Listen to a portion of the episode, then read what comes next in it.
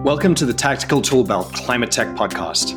On this show, we focus on how the real estate industry, the world's single largest emitter of greenhouse gases, can leverage climate tech to become part of the sustainability solution. I'm your host, Greg Smithies. I'm a partner on the climate tech team at Fifth Wall, the largest and most active venture investor in technology for the real estate industry. In this podcast, we'll be joined by people on the front lines, the people inventing, investing in, and deploying the climate tech we'll need to make our homes, offices, and communities more efficient, more sustainable, and ever closer to carbon zero. Hi, everybody, and welcome to another episode of Tactical Toolbelt Climate Tech. And today I have the fantastic opportunity to chat with Frank Stamatedos, who is the president and CEO of SecureAire. It's a company on the forefront of reducing the energy usage of HVAC systems, as well as increasing the cleanliness of air inside buildings, which I think, coming out of a global pandemic is pretty top of mind for people. So Frank, thanks very much for taking the time to chat with us today. Yeah, my pleasure. My pleasure, Greg. Yeah, so before we jump into what it is that SecureAire actually does, I'm always fascinated about how people get to where they are in their career and get into these really interesting companies. So maybe give us a little bit of your background and how you got to here.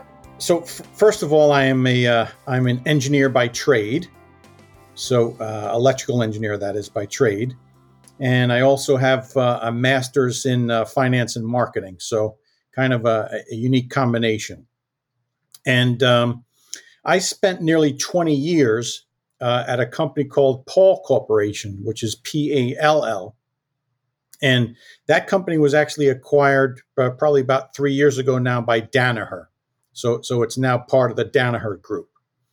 But that's where I got my formal training in filtration. So what I like to say to people is if there's a type of filtration that exists, I probably have misapplied it, applied it correctly, or ripped it out. So I have a vast background in filtration and was involved with my first indoor air quality company in 2003. And started to understand really how bad our indoor air quality was. And a little bit further down the road, got introduced to the founder of SecureAire, who I thought had a really unique solution. And as we talked, within the first 10 minutes, we knew that, man, if we could just get this to market in the right way, we knew we could help and impact people's lives. So that's kind of a high altitude view of kind of how I got to where I am, and really excited about talking with you this morning about it. Yeah, fantastic. So I think you really started sort of alluding to this, but there clearly is a problem around indoor air quality. And typically there's a little bit of a juxtaposition here. I like to think of airplanes actually bizarrely, which is airplanes have this really tough trade-off inside them, which is either we can have clean air by sucking in lots of fresh air from the outside, or we can be efficient because all the air you suck in is coming in at like 0 degrees Fahrenheit because you're at 30,000 feet. And so you got to heat all of that up. So either we burn fuel to heat up clean air and keep the air clean, or we recirculate all of the air and you have dirty air inside them, right? So I think the airplane maybe analogy here is a good microcosm for what you're talking about. But what is the real problem that you guys are going after and trying to solve?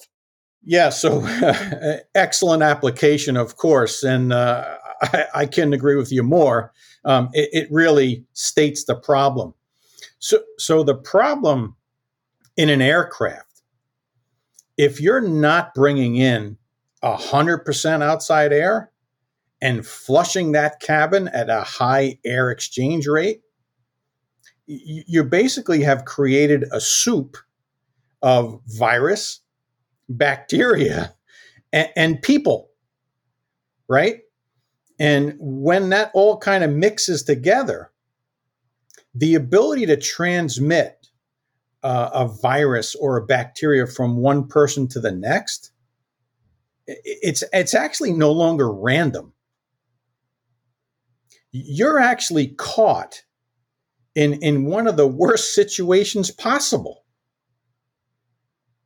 And the reason for that is that when we talk about bacteria and virus, they're small from a size perspective, and they tend to float and not move with airflow. So if you're not moving at very, very high air change rates, you're not moving the bacteria and the virus that people are exhaling inside of the plane. So in a sense, you're in the soup when you jump in an airplane. And if somebody behind you or in front of you is sneezing or coughing, guess what? In a short period of time, you may not be feeling too well yourself. So that indoor environment inside of a plane is really the same as any indoor environment. Your home, your office. Another great one is an elevator. Right? So ride up 15 floors with somebody that's sick in an elevator and realize that what they're exhaling stays in that elevator for hours. So we've got a significant indoor air problem in that if someone's sick, they can absolutely pass it along. And if you yourself are in an immunocompromised position, that's how you get sick. Yep. And I know that right now, you know, talking about viruses and flu and things like that around air quality is obviously sort of the topic du jour. But I think that there's also, especially in buildings, much larger but almost more protracted and as opposed to acute problems around, say, volatile organic chemicals, PM 2.5 stuff if you've got, say, a gas stove in your home, things like that. So I think the COVID might have brought the fact of indoor air quality up to the top of people's focus area, but this is something that even outside of a global pandemic is important to really focus on. Yeah, absolutely. And the total volatile organic compound issue is a big one. And a lot of times, you know, like I did myself, a lot of times that gets overlooked. But, you know, volatile organic compounds that are released from cleaning fluids, released from furniture, from carpets, depending upon where it comes from and where it's made, those things happen to stay resident inside of those spaces. So I'll tell you a little story. So one time I was on an airplane flying from New York to California, and I happened to be sitting next to a Boeing executive. And we started to talk about what each other did. And he shared with me his position, which was, he said he was responsible for weights. So W-E-I-G-H-T. So I started scratching my head saying, weights? You know, what are you talking about? Well, he said to me that Boeing tracks the airplane from the first day it goes into service until it comes out. And they measure how heavy the plane is, obviously for fuel consumptive purposes. But the thing that he shared with me that was a little scary was he said, usually from year 1 to year 7, the plane gains about 850 pounds. Now, I almost don't want to ask of what, right? Which is exactly the question I asked. Well, what is that from? And he said, with a straight face, human beings. Wow. So this is like dust and cruft and skin cells and all of that sort of stuff. Yes. Yes. So in an 8-year period, the average aircraft gains about 850 pounds of human remains. Wow. Wow. That okay. So I don't want to completely disgust our audience, but that is an eye-opening story. But I do think that some people right now are sort of scratching their head, like, didn't I dial into a climate tech podcast? What does this have to do with indoor air quality, right? So maybe touch a little bit on that. What really is the trade-off here between indoor air quality versus efficiency? Yeah. So again, I think as you alluded to earlier, it's about energy efficiency, right? And in an aircraft, again, if you just brought in 100% outside air in the upper atmosphere, you have to heat or cool it. So the idea is how can we actually clean the indoor environment without the tremendous amount of outside air that's needed? And that's the challenge. And if you think about even, for example, in a commercial Class A office building, you know, now you're seeing MERV 13 rated efficiency filters and even higher in some cases. Those filter devices basically cost you energy to push the air through the filter and into the building and recirculate it. So the higher efficient the filter, the more energy you're using to move that air. But that doesn't mean that the air's cleaner. Yeah. So it's almost like to date we've had a little bit of a devil's juxtaposition, which is kind of one of those situations where it's like you can have three things, but you can only ever pick two of them, right? It's like you can either have clean air or you can have an efficient building. And even if you are deciding on having clean air without recirculating the outside air, that means you're going to be less efficient because you've got to have these really fat, big stacked filters that just take a lot of force to push the air through, right? So it's always been just pick clean air, or pick efficiency, and never the twain shall meet, right? Exactly. So let's maybe get into, okay, what's the solution here? What does SecureAire do that sort of solves this problem?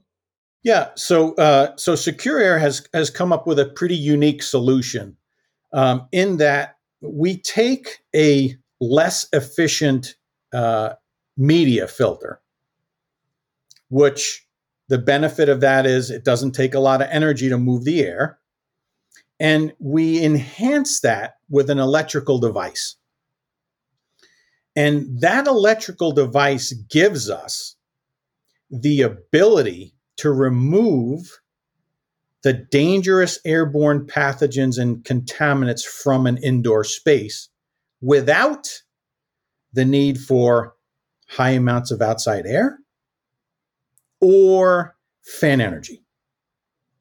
So it's a unique solution that actually answers the question that you asked. You know, how do we get there? Can't we have it all?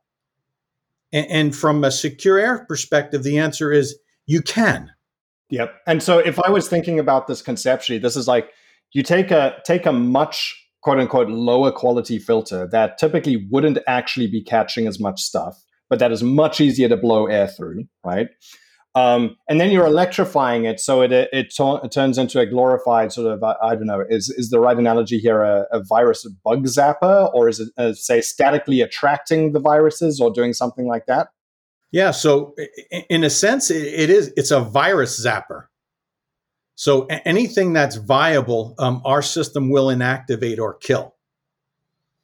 But we apply electric fields to that media in a very unique way.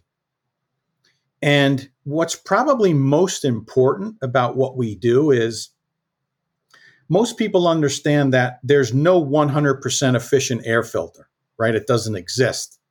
So everything that gets through our filter. Well, by the way, there is a 100% efficient air filter. It's a wall. Yes, technically, but yes. And nothing gets through it, right? Yeah. Exactly. So in our case, the SecureAire system uses that weakness to your advantage, because everything that exits our system acts like a micro sponge, and it has the ability to go out into the space, absorb the contaminants that are there, and then it transports them out of the space for it to be either captured in the now more efficient filter or exhausted through the building's exhaust system. So it's a way of giving you everything that you want. Efficiency from an energy standpoint, clean air, which we now know is very, very important. And we do it in an economical way for the building. So, okay, let me, I like my weird analogies, but let me see if I understand this. It sounds like there's actually a couple of things going on here on the physics level. So one, as the air and the particles and these viruses go through your filter, all of the viruses are too small to actually technically be caught by your filter. And most other people's filters, right? But technically you'd be caught by your filter. But then your system, through the electrification of it, is doing one of two things. Either it's sort of zapping and ripping them apart right there through the electric field, or it's effectively ionizing them so they end up kind of statically charged. And then as they then further float through the air, because they're now statically charged, they're agglomerating and they're sort of sticking to other particles in the air. And so you have bigger particles that are much easier for them to either drop out of the air or to be exhausted or to be caught by the lower quality filters, right? Is that sort of correct, that those are the two things going on? So Greg, that's exactly it. In our case, it's the latter. So we're combining them so that we can transport them. And then once they're captured in the filter bank, then the oxidation process begins and actually kills anything that's viable. So we don't want to break things apart, because then that creates unknowns, right? You know, you can break something bad. You can break something apart that's bad and make it worse. In our case, what we want to do is combine, transport it, capture it, and inactivate it or kill it. So we think we do it in the safest way to do it. You know, raw ionization it isn't the right way to do it. UV, you know, another technology that's been, I would say, hyped recently. The problem with UV is that if you're flowing air through a UV system at 500 feet a minute, which is the normal velocity in a building, how much time are you getting to actually inactivate or kill a pathogen? Yeah. Well, especially with the UV light, that's probably, you know, a few watts of power. And it's a few, you can actually do the back of the math sort of physics problem here. How many milliwatts of power do you actually need to ionize something and fully destroy it?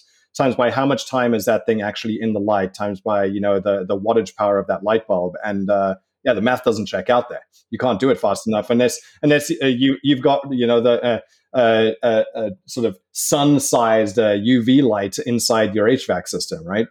That's right. And to your point, and this is actually very important, most people don't realize that indoor air and outdoor air are very, very different things. Because indoor, you don't have that effect of the sun, and outdoors you do. So a completely different scenario from indoor air to outdoor air, which is why they have to be treated differently. Yep. Got it. Well, I would say this is an incredible new technology. Unfortunately, we are out of time and we've got to wrap. But I think the summary here is what SecureAire is trying to do or has done is allow building owners to have kind of the best of both worlds, right? An efficient HVAC system that also happens to be able to really scrub the air and make it clean, get rid of diseases, get rid of the organics and everything. And so you no longer really have to have this trade-off of either I have a clean air building or I have an efficient building. You can kind of get the best of both worlds. So that's it. Why not have both? Yep. That's incredible technology. I always love learning about these things. So, Frank, thank you so much for spending the time with us. And I hope you have a fantastic weekend. You as well. Thanks, Greg. My pleasure. Thanks for listening to Fifth Wall's Tactical Toolbelt Climate Tech Podcast. For more on Fifth Wall and our efforts in climate tech, visit our website at fifthwall.com.